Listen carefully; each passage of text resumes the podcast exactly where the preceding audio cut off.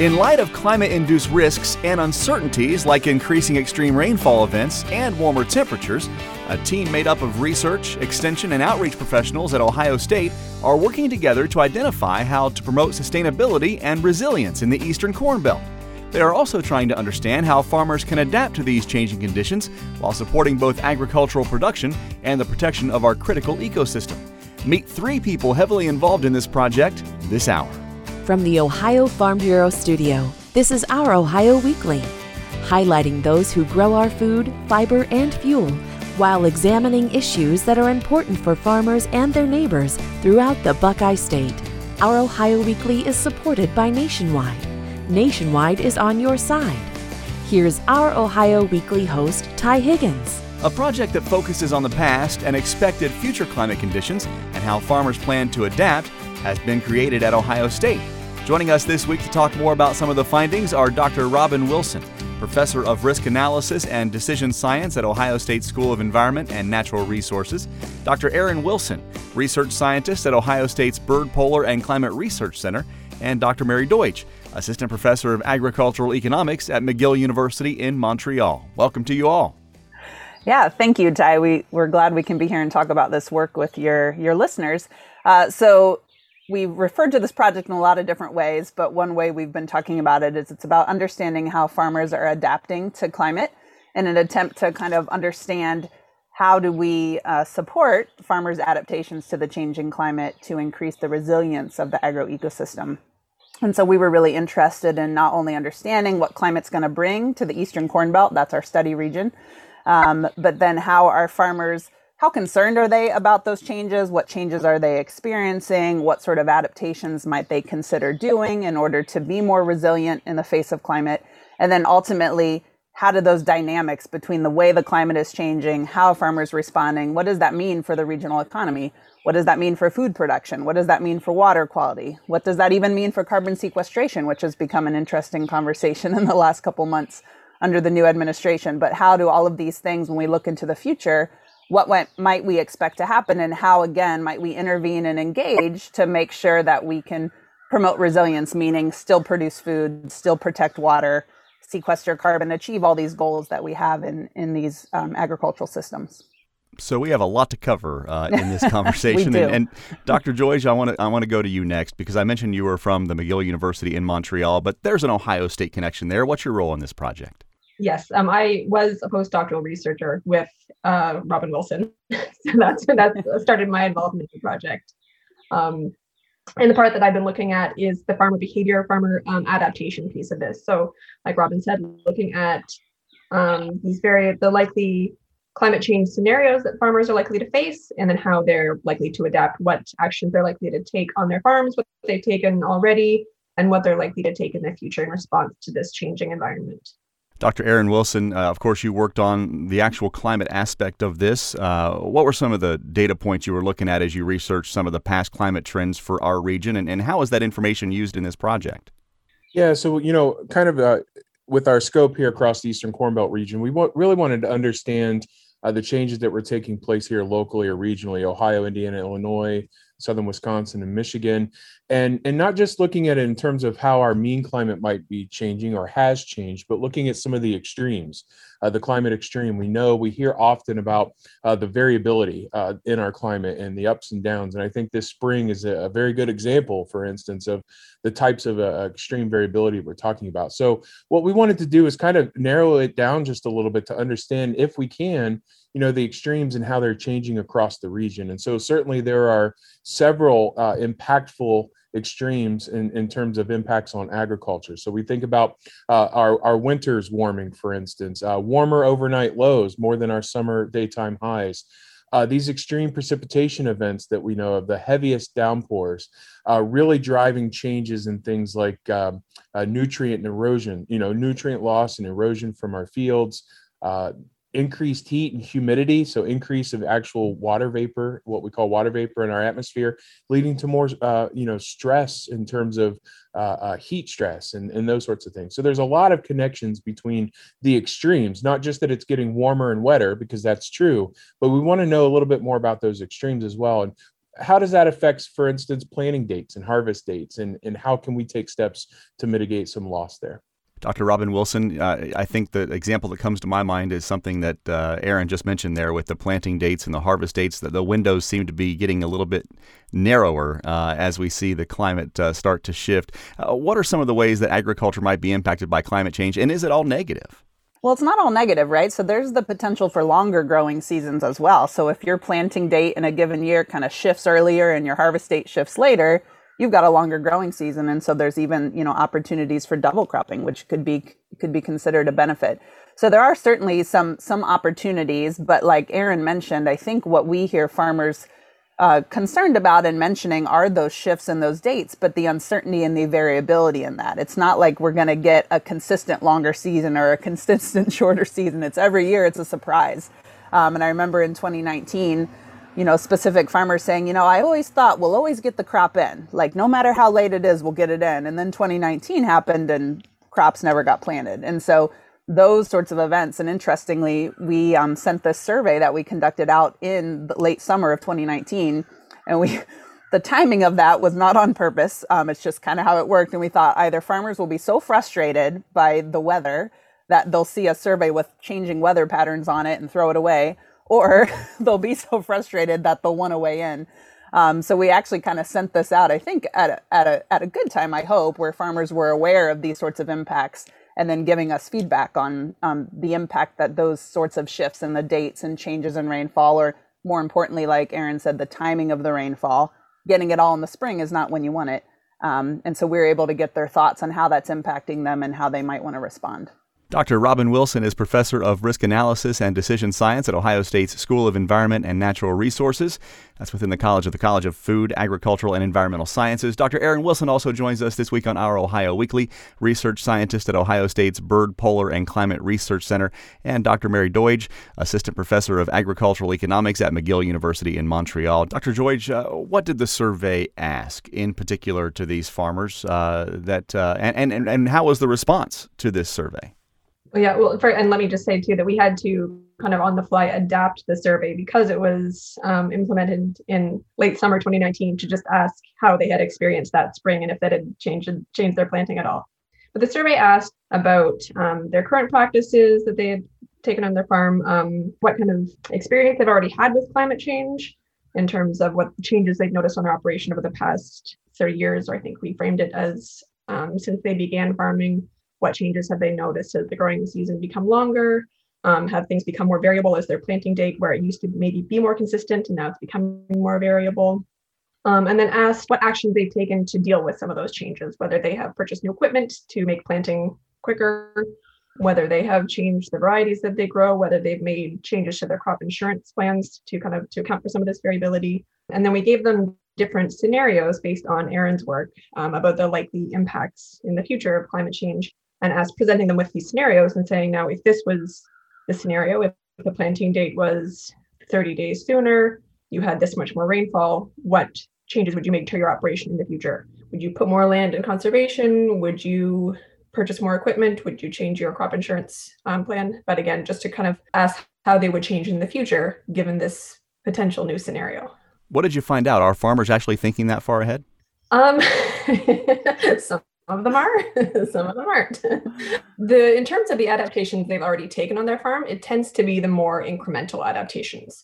So they made some changes to the varieties that they plant, maybe looking for more resilient varieties um, to reduce some of that um, that variation. They made some changes to their crop insurance plans, maybe adding a little bit more coverage or a different, you know, switching to revenue insurance rather than just yield coverage. Installing more tile drainage, maybe, you know, these things that they've already done, kind of doing more of them.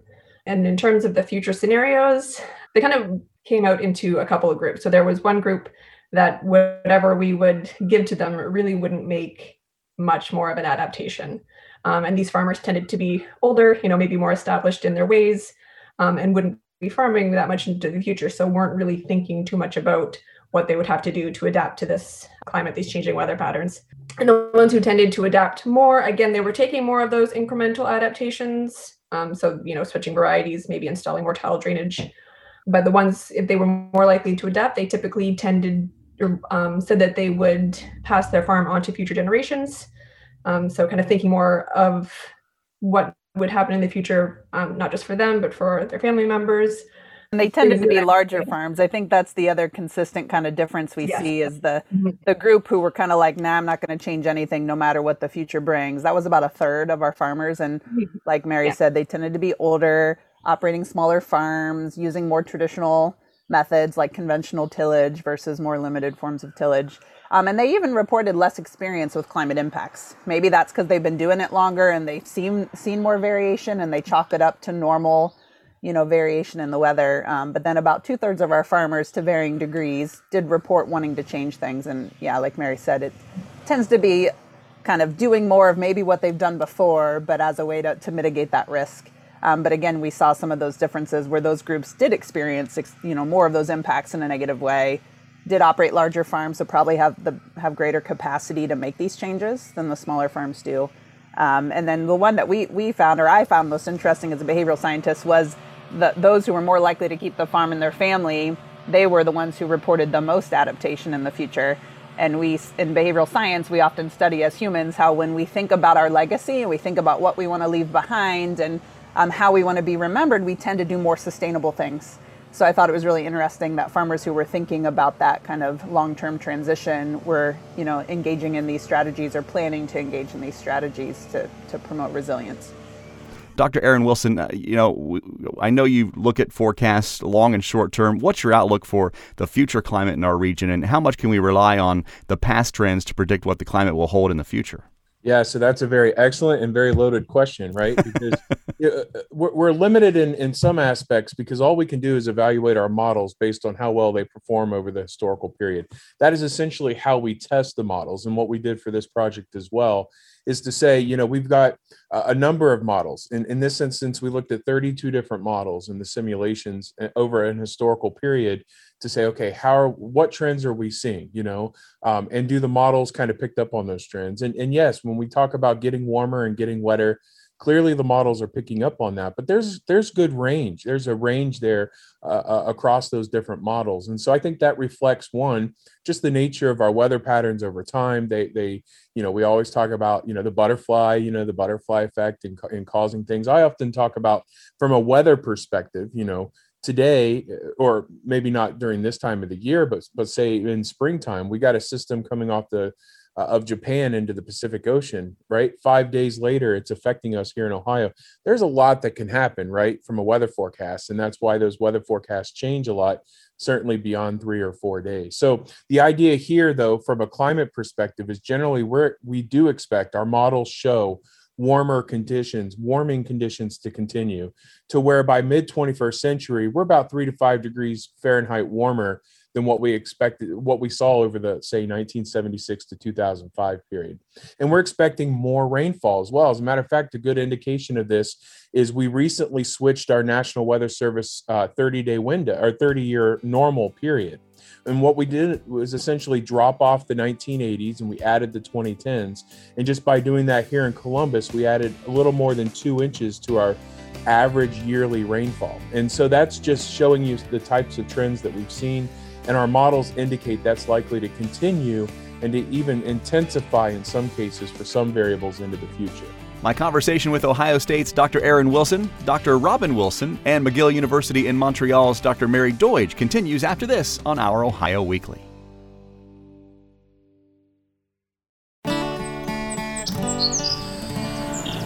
Brad, let me introduce you to one of the most important people in Peytonville. Is she the mayor? No, insurance agent. She must be really good. The best. That's why she chooses Nationwide to help protect all the families, businesses, and dreams in Peytonville. People really count on her. Seems like she's a local celebrity. She's a local legend. Nationwide Mutual Insurance Company and affiliates, Columbus, Ohio. No matter what livestock operation you have, your manure is valuable. Pitmaster goes right to work from the moment you pour it in. It can cut thin crust and break up solids. Adding Pitmaster to your pits, lagoons, and across your fields can lower ammonia levels from your livestock facility. Pitmaster improves the consistency of your manure so it's easier to empty your pit or lagoon with less agitation, less fuel, in less time. To give Pitmaster a try, call Banbauer Fertilizer and Seed 888 Max Crop. No matter where your travels take you, Ohio Farm Bureau membership benefits will follow. Before you check in, check out the wide variety of options Farm Bureau members have when it comes to hotel discounts. From Red Roof Inn to over 30 iconic brands offered through Choice and Wyndham, you'll be able to find the comfort level that's right for you. To learn more on how to save on your lodging needs, visit ofbf.org/savings. Another valuable member benefit exclusive to Ohio Farm Bureau members. Your projects are a big deal, so use equipment that can get the job done. CAT equipment sets the standard for the industry. The CAT product line includes more than 300 machines to handle a wide variety of duties. Ohio Farm Bureau members can save up to $5,000 when buying or leasing qualifying CAT equipment, plus a $250 credit on select work tool attachments. Learn more by visiting ofbf.org/savings and click on the Caterpillar logo. Limitations and restrictions apply. Where can your Ohio Farm Bureau member benefits take you? No matter the destination, Avis and Budget Rental Car will get you there. Did you know that Ohio Farm Bureau members can save up to 30% off base rates and are eligible to receive other rental car discounts, like dollars off or a free upgrade? So before you put that car in drive, log on to ofbf.org/savings and click on the Avis or Budget logo, exclusive to Ohio Farm Bureau members. Today, it might seem that all news headlines impact you directly. How will rural Ohio recover from a global pandemic? A county eminent domain case heads to the Supreme Court. Millions are still in need of reliable internet access. The nation's food supply chain is being challenged. For over 100 years, Ohio Farm Bureau has advocated for a strong Ohio food and farm community and will continue to engage on issues important to you because your growth is our future. Farm proud and farm strong by becoming an Ohio Farm Bureau member today by visiting ohiofarmbureau.org.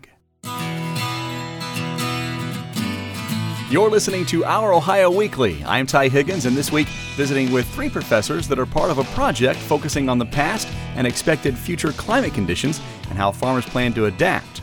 Dr. Robyn Wilson is professor of risk analysis and decision science at Ohio State School of Environment and Natural Resources. Dr. Aaron Wilson, research scientist at Ohio State's Byrd Polar and Climate Research Center. And Dr. Mary Doidge, assistant professor of agricultural economics at McGill University in Montreal. Dr. Robyn Wilson, we talk about how things are changing. What does that mean for, let's say, the future of food production? Well, and that's why, you know, that's why we were really interested in this is we see the the agro ecosystem as providing a multitude of benefits to society, right? We provide food, we provide clean water, we sequester carbon in an attempt to mitigate climate change. So there's a lot of really great things that can happen in that landscape and the challenge I think for farmers is how do you do all of that? Um, and so obviously the first thing they're probably thinking about is they've got to make a living. They produce feed, food, and fuel, and that's how they do that. And so um, there are obviously concerns about the impact that climate change will have on that goal alone. Um, in terms of their production. So if you get all your rain in the spring and not enough rain in the summer, that's going to be a problem. Um, and so what we found was kind of interesting is the the four kind of most popular responses from farmers when they were presented with these future climate scenarios um, and Mary mentioned some of this, was to change their insurance coverage. So, a kind of risk mitigation strategy of, well, if there's catastrophic failure, I just need to have the right protection in place. We also saw um, them installing more drainage tile, which makes sense because one of the biggest concerns is that rain in the spring. And then we saw two kind of more traditional conservation type practices. So, putting more land into conservation programs like retirement programs and increasing their use of conservation tillage. So, what we're hoping to learn in this project over the next year is if farmers are doing all of those things are very different, right? You change your insurance coverage, you install drainage tile because right now you need to solve a problem. you need to protect yourself from failure, you need to get water off the landscape. Putting land in conservation, limited tillage, that has some of these broader co benefits. So we're interested in our models to kind of think about as farmers do these these varying practices, what does that mean not just for food production and which of those is going to be best for increasing their ability to get a good yield on a regular basis, but what's what's also going to be helpful at not only doing that but also achieving some of these other ecosystem benefits. Uh, so we're curious because we have another analysis we're looking at and what we're seeing in this analysis is that while all four of those are, are potentially popular adaptation strategies, the one that is most driven by concern about climate impacts, meaning bad things that have happened as a result of changing weather patterns, um, is installing more drainage tile. And so that's an interesting one to me because that might solve the problem of getting your crops planted, but that might not help with some of our other challenges like around water quality. So we might want to be thinking about okay, if we need to get water off that landscape faster in the spring, do we also need to to provide more funding for those edge of field practices to hold back that water and remove nutrients before it ends up downstream. So we're hoping our project can help us think through all of those those goals and how do we support agriculture to achieve both. These next couple of questions are, are really for all of you to, to weigh in on as we look at the big picture of this study from Ohio State. Uh, you know, we, we talked about climate practices, uh, water quality practices. Uh, some of, sometimes those overlap. In fact, H2 Ohio funding going to help farmers of all sizes implement more cover crops, increase drainage water management, implement conservation crop rotations. How much do you think that a program like H2 Ohio and other voluntary efforts that help farmers adapt to these possible changes will benefit the entire ecosystem? I think it could be really beneficial. I mean, I think that's what's exciting is, you know, a lot of what we offered as options to farmers in our survey are considered classic conservation practices. So like you said, cover crops and limited tillage, that's meant to improve soil health. Improve soil health is good for water quality, it's good for yield, um, it's good for sequestering carbon. It hits kind of all of those things that we can do in agricultural systems. And so I think there's a lot of potential there to be thinking more about how these different opportunities and programs can work together. And maybe, you know, one idea I've heard floated out there is if our traditional kind of public funds and public programs that support conservation and agriculture can kind of get farmers started, there's now these private opportunities like through carbon markets, for instance. So I think there's some neat opportunities here to better understand how all these pieces can can work together to achieve a, a variety of benefits.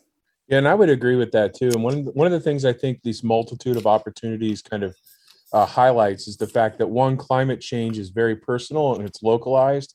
And so by having different options available to farmers, I think that that's a great opportunity where farmers get in on climate adaptation and mitigation. Uh, the other key part is that just fundamental science of understanding too, you know, how much carbon is sequestered with our cover crops and, and having farmers at the field level participate in that research, I think is critical to our understanding as we move forward as well. And so all of this plays into together for a, for really a nice cohesive program in future, I think with, uh, with farming here in, uh, in Ohio. How can our listeners find out more about this study in particular? We have a website. Um, it is u.osu.edu forward slash agroecosystem resilience. So you can go there. We've got um, short videos just kind of overviewing different components of the project to date, what we've accomplished. We even have a full report of the survey results. So if you want to go see exactly what percent of farmers are a little bit concerned versus extremely concerned about the weather, you can see that there. Um, so we encourage people to check that out. And this project will wrap next summer. So by next summer, we hope to also have finished the ecosystem services piece where we'll be thinking about, you know, the impacts of climate and farmer behavior um, and decision making across this suite of services that agriculture provides. And then ultimately, like I said, the, the policy analysis and thinking about the economy of the region and how can we intervene to make sure to promote a healthy economy and, and to ensure that not only food production continues but other services as well. We'll put that link on the description of this Our Ohio Weekly at ohiofarmbureau.org. Dr. Robyn Wilson, Professor of Risk Analysis and Decision Science at Ohio State School of Environment and Natural Resources, Dr. Aaron Wilson, Research Scientist at Ohio State's Byrd Polar and Climate Research Center, and Dr. Mary Doidge, Assistant Professor of Agricultural Economics at McGill University in Montreal. Thank you so much for being with us this week. Thanks, Ty. Thank you, Ty. Thank you. Our Ohio Weekly continues after this. This is Our Ohio Weekly. I'm Ty Higgins. From a battlefield to a farm field, this is To the Beat of Agriculture. Today, in our weekly segment, you're going to experience the story of one soldier who felt a sense of duty back in 2001. However, after a series of life changing events, he still has that same feeling of direction, but in a different type of field. I'm Matt Scharf from Cheneyton Hutton, Ohio, and I am the owner operator of EDS Ranch. I was in high school when 9/11 happened, and I remember um, just watching that go down. And I just kind of thought, for our generation, like this is the time for people to step up. I left for basic training, and then I went to airborne school. Uh, immediately following that, from what it sounded like, I'll go down to Fort Bragg and get signed into the 82nd Airborne, and then we're gonna. I'll be back up for Thanksgiving well, whenever I arrived in my unit at Fort Bragg, the guy said, like, normally we'd have you outside in the sand pit making you do all kinds of crazy stuff. Um, but here's the packing list. We're going to Iraq next week. So I called my mom and I'm like, Mom, I'm not coming home for Thanksgiving. We went to Iraq for four months. And that first night, I remember hearing a, a firefight going on out in Baghdad. And it was, you know, I just laid there looking at the, the ceiling of the tent, like, this is what I signed up for. Like, it's time to do what I signed up to do. I've had bullets whip right by my head so close you can feel the wind. You know, if I was six inches to the right, it would have hit me. I would have been shot. If someone's injured and they're laying out there where there's fire, you know, bullets are flying, someone's going to run out there and get them. You know, people don't think twice about it. It's just they don't. It doesn't even cross their mind that this could be the last decision I make on this earth is to run out here to help my buddy. It's love for your for your fellow soldier, you know. I lived with these guys every single day. You know, you do everything together. So whenever you know danger presents itself, you know that's your family. You're gonna do whatever you have to do to keep your family safe. You know. It was actually uh, an Afghan soldier. Um, he he was injured with an IED and was uh, had a double amputee on his legs, and we were able to get out there um, and put tourniquets on his legs, what was left of his legs, to stop the bleeding. We laid our lives on the line for the Afghan soldiers just as much as we laid our lives on the line for, you know, our own teams. I was 19 years old whenever this happened, and I'll never forget it for the rest of my life. I slept in a Humvee on Christmas Eve, my first year like away from home, my first year in the army. As the morning was coming up, you know, the the smells are so intense there because everyone's cooking with fire, so they're getting the fires going. And this little old Iraqi lady, her gate opened and her house was like right by one that was destroyed. And she had a plate and it was all these this lemon cake. And she came right up to our truck and handed it over to us to this day, I I I really remember that because that really says something about like just humanity. I was actually working on a, our Somali partner forces vehicle. We were welding big plate steel, so I had to have this thick welding jacket so I didn't get burned because all the slag was falling on me. I mean, we're dog tired, but I'm like too tired to take this welding jacket off. And I'm sitting there with my friend, and uh, we start hearing boom, boom, boom, a mortar round comes through the roof of the breezeway and it lands like two feet behind me and and goes off. And it knocked me down. And when I got up, another one went off really close to me, and I can see the blood's running out the bottom of my pant leg on my back. I had two places, and I ripped that welding jacket off. I'm like, did I get hit like bad in my back? I I feel it burning and the the medic he puts his finger right where that shrapnel hit me and he's like no it just burnt you well the reason that it, it stopped it was because i was wearing that thick welding jacket something told me just keep the jacket on. But it probably ended up saving my life. I didn't leave country. I stayed down there and just uh took a week and was bandaged up and uh continued mission but it's got me jacked up pretty good. That's kind of when EDF Ranch started planning like, hey, in in the next like 12 to 24 months, I'm going to be around full time. I had already joined the Farmer Veteran Coalition. We applied for the fellowship for beekeeping supplies. The reach that that fellowship gave us, the leg up, we can't even, you know, we can't even quantify it for such a relatively new, you know, nonprofit organization. It's just awesome, and that it's a good tie-in with it. That's just the military culture. You know, everyone, you know, everyone's trying to help each other, and we never take that for granted. I didn't want to be a farmer. I wanted to be a special forces operator. You know, my life could have went two ways. I could have uh, never got over it, so I could sit around and cry about being the old war vet that got injured and couldn't do it anymore, or I could get get on with my life and get to living and find my next purpose, and that's what I challenge everyone to do. That's tra- transitioning out of the military or thinking about starting a career in agriculture. You're in control of everything that you do. Thanks to Matt Shar for telling his story and for his inspiring bravery. A special thank you to every member of the armed forces and to the Farmer Veteran Coalition for the great work they do in assisting veterans transition into the next phase of life. Happy Independence Day from all of us at Ohio Farm Bureau. I'm Ty Higgins, back after this on our Ohio Weekly. Brad, let me introduce you to one of the most important people in Peytonville. Is she the mayor? No, insurance agent. She must be really good. The best. That's why she chooses Nationwide to help protect all the families, businesses, and dreams in Peytonville. People really count on her. Seems like she's a local celebrity. She's a local legend. Nationwide Mutual Insurance Company and affiliates, Columbus, Ohio.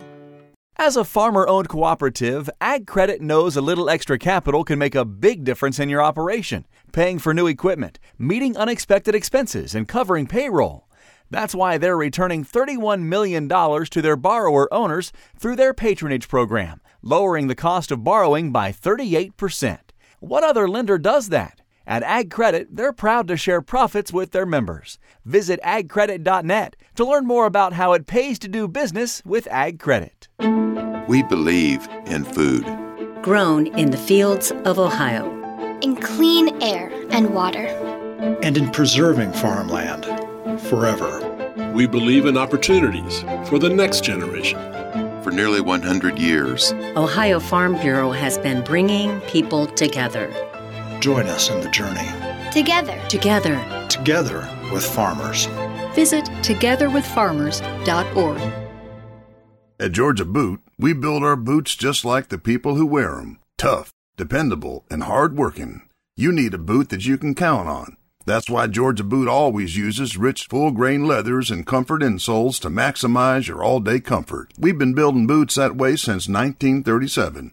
You pick the best tools for the job. Why would your boots be any different? Georgia Boot is America's hardest working boot. Go to georgiaboot.com to see our latest promotions or to find a dealer near you. Welcome back to our Ohio Weekly. I'm Ty Higgins. Ohio has a new budget for fiscal years 2022 2023. The $74 billion budget includes education reform, cuts to personal state income taxes, and investments to help keep Ohioans employed and to create more job opportunities across the state. It also checks many of Ohio Farm Bureau's priority issue boxes. To talk more about the wins for Farm Bureau and Ohio agriculture as a whole in Ohio's budget is Brandon Kern, Ohio Farm Bureau's Senior Director of State and National Policy, and Jenna Reese, the organization's Director of State Policy. Welcome to you both. Hi, Ty. Good to be with you. I mentioned a lot of wins, and it all starts, Brandon, with our Ohio Agriculture and Rural Communities Plan, uh, something we released earlier this year. A lot of those ideas and a lot of our major policy issues came through in this budget. How did that all work into the equation? Yeah, this is something that we put forward at the beginning of the year and we shared with policymakers across the state at both, quite frankly, the, the state and federal level.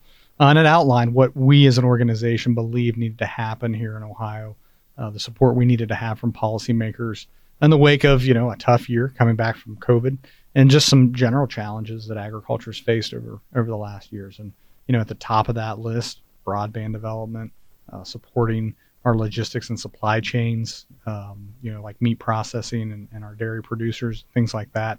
Um, we're kind of right at the top of that list. H2 Ohio obviously continues to be important. Um, but the, but that the the whole impetus behind that plan was this is what we want to present to policymakers, what agriculture and rural communities needed to move forward. Um, and you know, we got we're really happy to see that a lot of support has been put in the state budget that really coincides with that action plan. Jenna, many of these issues uh, were here well before the COVID 19 pandemic, but of course they were uh, amplified uh, due to what we saw in 2020 and the challenges across Ohio and across the country. In particular, one thing that you've worked on very hard is rural broadband. Uh, you have been at the forefront of that conversation with legislators from day one, and, and in this budget, $250 million for the Ohio Rural Broadband Expansion Grant Program. Talk about the program as a whole, uh, what it is, and, and what it means for rural Ohioans. So, first step for that program was House Bill 2, which we were very supportive of as an organization, and that set up the Ohio Residential Broadband Expansion Program and had about $20 million to start it off with. And then the budget contained $250 million more funding for that program. So we're going to see um, investment in last mile infrastructure that we haven't seen uh, at all because of this public investment. Brandon, you mentioned uh, the the local meat processing issues that uh, you know it wasn't an issue so much until we saw more of the larger processing plants across the country go offline for a little bit there uh, in in the early part of the pandemic. But it showed the need to uh, keep that food supply system moving in the right direction, which means more local meat processing and uh, $10 million in this budget for the Meat Processing Investment Grant Program. What is that? Yeah, so it's a new grant program that's going to support small and medium meat processors. So this is specifically for those more niche markets uh, to help. You know, a lot of farmers want to do direct marketing, direct consumer sales type stuff. Uh, those types of meat processors that help support those types of activities are going to be able to benefit from this grant program, and they're going to be able to use that to start up if, if it's a new startup or or grow their operation. If there's someone looking to grow, we know there's a couple of examples of that around the state of Ohio. There's a processing facility down in Gallia County, who Gallia County Farm Bureau has been actively involved with trying to help them uh, look for resources to be able to expand their operations because they're, they're they're a victim of their own success down there and they really need to grow. So I think it's, uh, it's examples like that that this grant program is really going to help uh, with access to, to localized processing, which is huge for our members. We didn't just support this bill, we actually helped put it together. Yeah. Talk about some of the behind the scenes and how Farm Bureau was involved. Yeah, sure. I mean, this there's a lot of work that went into this. This has been you know, a couple years now where we've been hearing from our members that something like this was needed and, and, and needed to happen. Um, and so there's a lot of coordination uh, with our, our friends in the different commodity groups, uh, pork producers, beef producers, um, and working directly with legislative leaders um, to actually craft the language, what the requirements would need to be for the type of, of program that would be appropriate and really be helpful for agriculture in the state. Uh, so a lot of a lot of work gone into this, and, and has our organization's fingerprints all over. And of course, I'm working in conjunction with our with our partners and across the agriculture industry. So it's it's huge. It's a big thing. Really. Jenna, uh, big support too for H2 Ohio, something that uh, Governor DeWine uh, put into effect a couple of years ago. We were wondering, though, uh, if it would be able to grow and expand. And we obviously at Farm Bureau and, and all of Ohio agriculture realize that it needs to in order for farmers to be successful in their water quality efforts. $170 million for H2 Ohio. Uh, help me out. Where's that going and, and what's it going to help uh, the program do? Yeah, another program that has uh, Farm Bureau's fingerprints mm-hmm. all over it. H2 Ohio, like you said, has 170 million total. Uh, 49.3 million of that per uh, fiscal year is going to go to the Department of Agriculture, and that will enable them to expand the program into 10 additional counties in the Lake Erie watershed. I know that uh, it, it's not just hours here in the office and countless hours down at the State House. I think our members realize that too, and I just wanted to thank you all for, for your work on this. Uh, I know that uh, it takes a lot of communication, it takes a lot of skill, and a lot of attention to detail. And, and, thank you so much for making this budget so successful for Ohio Farm Bureau and Ohio Agriculture. Jenna Reese, she's Director of State Policy. Brandon Kern is Senior Director of State and National Policy with Ohio Farm Bureau. Appreciate your time. Thanks, Ty. Always, Ty. What will that 4th of July cookout cost you this year compared to last year, or even 2019? We'll have the details after this here on Our Ohio Weekly. Farm Bureau Bank has built its entire existence around the lifestyle and needs of farmers. They're here to help grow traditions, give back to agricultural communities, and offer financial convenience for your unique way of life. Visit farmbureau.bank or call one of their personal bankers today, 800 492 3276 to learn more. That's farmbureau.bank or 800 492 3276. From sun up to sundown, Farm Bureau Bank is committed to serving you. Case IH is a proud supporter of Ohio Farm Bureau, and thanks to a membership benefits partnership, Ohio Farm Bureau members receive a discount of up to $500 on every qualifying Case IH tractor and piece of equipment you purchase. This discount may be used with other promotions, rebates, or offers. So join Ohio Farm Bureau and pocket up to $500 in savings. Get your discount at ofbf.org. That's ofbf.org. With more than 300,000 horses in Ohio, the economic impact of the equine industry in the state is valued at $2.8 billion. Much of that value comes from the standard-bred horse owners, breeders, trainers, and drivers who participate in the sport of harness racing in the Buckeye State, all supported by the Ohio Harness Horsemen's Association. Since 1953, the mission of the OHHA is to preserve, protect, promote, and serve the entire standard-bred industry in Ohio and beyond. And the relationship between OHHA membership and Ohio's agriculture is undeniable. The farmers provide feed, bedding, and stables for the horses, and in turn, those amazingly fast, four legged athletes provide a major draw to Ohio's county fairs, bringing revenue to our rural communities. OHHA membership has its privileges. Members reap the benefits of having a strong voice for shaping statewide policies, receive continuous industry education, and valuable information in OHHA newsletters and magazines. Check out OHHA.com to find out how the Ohio Harness Horsemen's Association is making great strides for you. That's OHHA.com. Today, it might seem that all news headlines impact you directly. How will rural Ohio recover from a global pandemic? A county eminent domain case heads to the Supreme Court. Millions are still in need of reliable internet access. The nation's food supply chain is being challenged. For over 100 years, Ohio Farm Bureau has advocated for a strong Ohio food and farm community and will continue to engage on issues important to you because your growth is our future. Farm proud and farm strong by becoming an Ohio Farm Bureau member today by visiting ohiofarmbureau.org. Brad, let me introduce you to one of the most important people in Peytonville. Is she the mayor? No, insurance agent.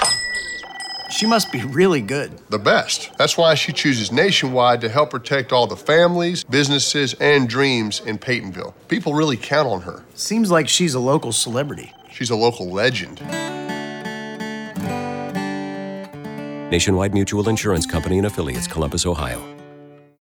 Here in Ohio, we grow possibilities. By investing in the soybean checkoff, farmers can concentrate on running their operations, while the Ohio Soybean Council creates new opportunities for future generations. The soybean checkoff works to get new soy based products on the market, builds relationships with international buyers, and partners with researchers to increase yield and on farm profitability. Learn more at soyohio.org slash here we grow. This message brought to you by Ohio soybean farmers and their checkoff.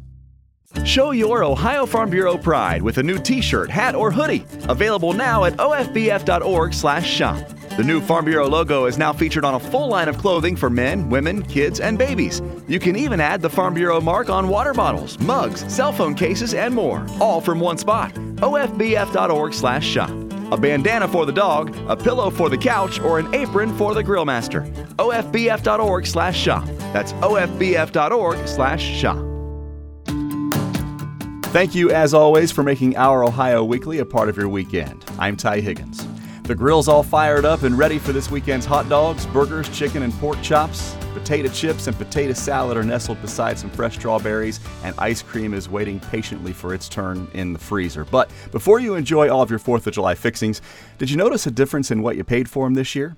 American Farm Bureau just released their summer cookout survey to get a gauge on popular Independence Day food prices. AFBF economist Veronica Nigh joins us. Hi, Veronica. Hey, good morning. Thank you so much for having me. Tell us more about this survey and how it was conducted. Well, this is a survey we've been doing for a number of years where we have our members go out to the grocery store and, and take a look at common items that you'd find in a picnic, and that being uh, a cheeseburger. So, ground beef, cheese, buns, pork chops, uh, chicken breast, potato chips, strawberries, ice cream, homemade potato salad, homemade lemonade, and pork and beans. So a you know well-rounded meal for 10 people. And then we put a cost estimate on it to say how much is it going to take for for you to entertain uh, and feed well 10 people in your backyard. So what'd you find out about the overall grocery bill for our 4th of July festivities? So this year, uh, based on uh, data from both our survey from our members and the Bureau of Labor Statistics, um, we found that the total cost for uh, a meal for 10 is $59.50. So under $6 per person uh, to have that super well-rounded and, and delicious all-American meal. Breaking it down by food item, what are some of the things that increased the most and what kind of decreases did we see? Uh, I think for a lot of shoppers, you might be surprised that ground beef actually costs less this year than it did last year. Um, we saw a decline of 8% in the cost of ground beef. And I'm sure you're saying, wait, wait, wait. Uh, but this does feel like, uh, you know, the cost is more than, than what we were experiencing in the past. And, you know, I think that's uh, a lot due to the COVID impact, right? Folks are cooking more at home. Um, there's been a lot of demand for uh, for meat products. So when we compare 2021 costs to 2019, which is probably the last time we all cooked out in a major way, um, there is there has been an increase in, in the cost of meat products. So ground beef is up seven percent compared to 2019. Pork chops are up 13 percent compared to 2019. So certainly some some increases in cost in the meat case.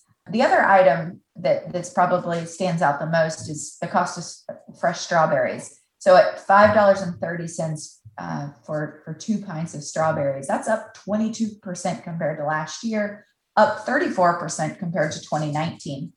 Uh, in a lot of ways, that's increased demand for you know for superfoods uh, that folks can easily consume at home and feel good about. Uh, but this year, we also saw some challenges in, in early season uh, production and harvest, which is uh, certainly limiting the supply side just a little bit, which is why we're seeing you know a double digit increase. What attributes most to the total cost of the items we buy at the grocery store, and how much of that does the farmer actually see?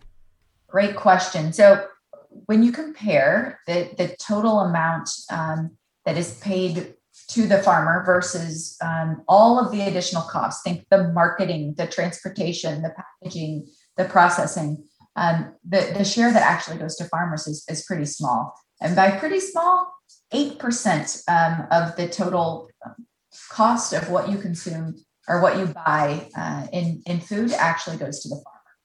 The other 92% is, is the art of getting it to you from the farmer's gate to the grocery store. When it comes to that, uh, you know, we, we all ate at home a lot more over the past year and a half than, than we probably ever have before. Does that farmer food dollar matter whether you're eating out or eating in? Great question. Um, while the farmer share uh, overall is is only about eight percent for total uh, spent on food, the farmer share is much higher for that food consumed at home. So 13.4 percent uh, is the farmer share for food consumed at home versus just 2.2 percent for food consumed away from home. So uh, despite the fact that we're paying a little bit more in 2021 compared to 2019, think we can feel good about the fact that uh, a lot more of that is going to to the farmer rather than um, the, the rest of the supply chain. Veronica Nigh is an economist with the American Farm Bureau Federation. You can see more of the details about their 2021 Summer Cookout Survey at fb.org. Veronica, thank you. Thanks so much, I appreciate it. Also, want to thank our guests talking about past and expected future climate conditions and how farmers plan to adapt. Dr. Robyn Wilson and Dr. Aaron Wilson are from Ohio State, and Dr. Mary Doidge from McGill University in Montreal. Our Ohio Weekly is supported by Nationwide. Nationwide is on your side. And produced by Ohio Farm Bureau. Working together for Ohio farmers to advance agriculture and strengthen our communities.